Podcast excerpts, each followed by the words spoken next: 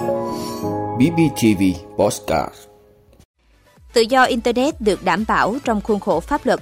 Giá giường dịch vụ ở bệnh viện công có thể 3 triệu đồng một ngày. Intel ra mắt vi xử lý thế hệ thứ 13 hiệu năng tối ưu cho game thủ. Những điều tạo nên quân cấp đắt giá nhất lịch sử tại Qatar. Giá vật liệu sản xuất ô tô điện tăng nhanh gấp 3 lần so với xe xăng. Đó là những thông tin sẽ có trong 5 phút sáng nay, ngày 22 tháng 11 của BBTV. Mời quý vị cùng theo dõi. Thưa quý vị, kể từ khi xuất hiện lần đầu tiên tại Việt Nam từ 25 năm trước, Internet giờ đây đã trở thành một phần tất yếu trong đời sống hàng ngày của hàng chục triệu người dân Việt. Thực tiễn này chính là luận chứng bác bỏ hoàn toàn sự xuyên tạc hay những đánh giá thiếu thiện chí của một số đối tượng về tình hình tự do Internet ở Việt Nam. Với khoảng 73% dân số Việt Nam tiếp cận Internet, trên 150 triệu thiết bị có kết nối di động. Mạng 3G, 4G đã phủ sóng gần như toàn quốc. Hầu hết các mạng xã hội lớn đều hoạt động ở Việt Nam. Thực tế, tăng trưởng đi cùng với một hành lang pháp lý ngày càng được hoàn thiện để quản lý mạng Internet. Những luận điệu bôi nhọ về tự do trên mạng tại Việt Nam thực chất là chiêu trò đánh tráo khái niệm về tự do ngôn luận, dùng tự do Internet để xâm phạm chủ quyền quốc gia trên không gian mạng.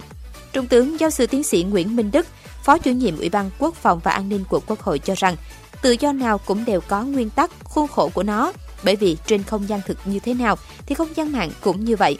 Nhà nước đảm bảo các quyền và nghĩa vụ trên không gian mạng thì đương nhiên người sử dụng cũng phải có trách nhiệm bảo vệ trật tự xã hội trên không gian mạng.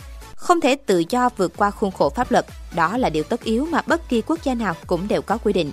Sau 25 năm hiện hữu, Internet nay đã có thể truy cập ở hầu như bất cứ đâu và bất cứ thời điểm nào ở Việt Nam, thậm chí miễn phí. Đó là minh chứng rõ nhất về tự do Internet ở Việt Nam. Thưa quý vị, từ đầu năm 2023, các bệnh viện công có thể thu tiền khám bệnh mỗi lượt là 300.000 đồng, tiền dừng nằm 3 triệu đồng một ngày. Đây là mức giá được đề xuất trong dự thảo thông tư hướng dẫn xây dựng giá dịch vụ chăm sóc sức khỏe, khám bệnh, chữa bệnh theo yêu cầu do cơ sở y tế công lập cung cấp. Dự thảo đang được Bộ Y tế xây dựng xin ý kiến, dự kiến áp dụng từ ngày 1 tháng 1 năm 2023. Hiện nay, các cơ sở y tế công lập áp dụng giá khám tiền dường dịch vụ khác nhau do chưa có khung giá từ Bộ Y tế. Đây không phải là lần đầu tiên Bộ Y tế xây dựng thông tư về giá dịch vụ chăm sóc sức khỏe, khám chữa bệnh theo yêu cầu. Năm 2019, Bộ Y tế xây dựng một dự thảo tương tự với giá giường bệnh tại bệnh viện hạng đặc biệt, hạng 1 tối đa là 4 triệu đồng một ngày, giá khám cao nhất là 500.000 đồng một lần. Các cơ sở y tế khác giá không quá 400.000 đồng một lần. Tuy nhiên, theo đại diện vụ kế hoạch tài chính, mức tăng này ảnh hưởng tới chỉ số giá tiêu dùng, do đó chính phủ không phê duyệt khung giá này. Sau đó, khung giá tiếp tục bị hoãn ban hành do Covid-19 bùng phát và chính phủ yêu cầu không tăng giá dịch vụ y tế. Thời gian qua, viện phí bảo hiểm y tế lạc hậu, không có khung giá khám chữa bệnh theo yêu cầu, các bệnh viện gặp khó khăn về tài chính, không đủ giữ chân nhân lực y tế. Một chuyên gia đánh giá, khung giá khám chữa bệnh theo yêu cầu được xây dựng nhằm thêm hướng dẫn pháp lý để các cơ sở y tế thực hiện dịch vụ y tế cao cấp, từ đó có chế độ đãi ngộ nhân viên phù hợp. Quý vị, Intel vừa chính thức ra mắt dòng vi xử lý dành cho máy bàn Intel Core thế hệ 13 với 22 vi xử lý từ phân khúc phổ thông cho đến cao cấp. Theo đó, sản phẩm đầu bảng là Intel Core i9 13900K với 24 nhân 32 luồng, tốc độ xung nhịp lên đến 5,8 GHz, đảm bảo mang đến trải nghiệm chơi game và sáng tạo nội dung đỉnh cao.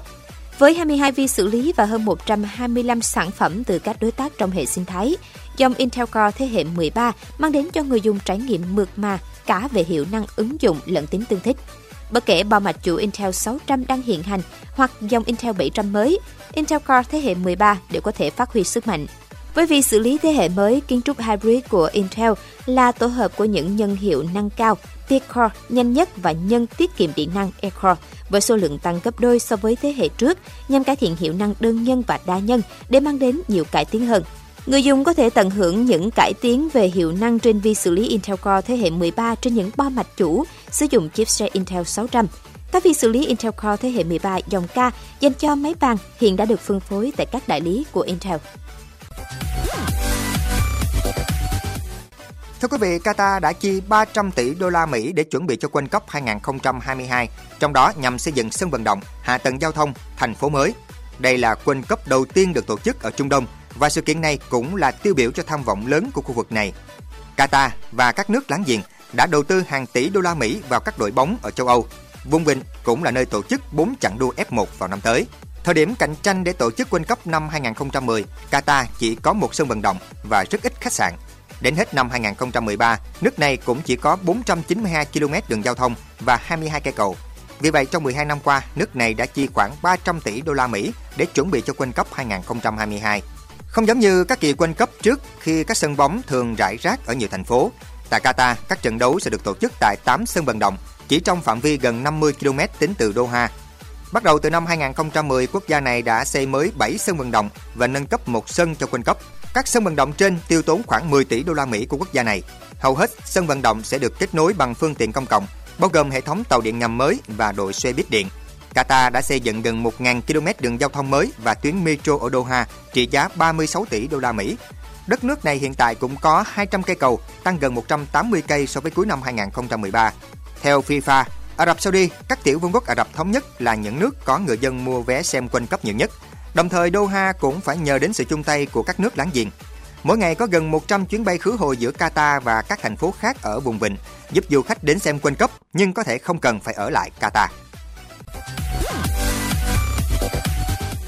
Thưa quý vị, theo khảo sát mới đây của công ty tư vấn tài chính Alice Partners, tốc độ tăng giá vật liệu sản xuất pin xe điện nhanh hơn so với xe động cơ đốt trong truyền thống. Lạm phát tăng cao, chi phí nhiên liệu leo thang cùng với tình trạng thiếu nhôm và các linh kiện bán dẫn đã khiến chi phí sản xuất ô tô điện tăng cao kể từ đại dịch Covid-19 bùng phát vào năm 2020. Theo tính toán của Alice Partners, tại thời điểm tháng 9 năm 2022, chi phí vật liệu trung bình của xe điện là 5.076 đô la Mỹ, tăng gần 75% so với cùng kỳ 2020.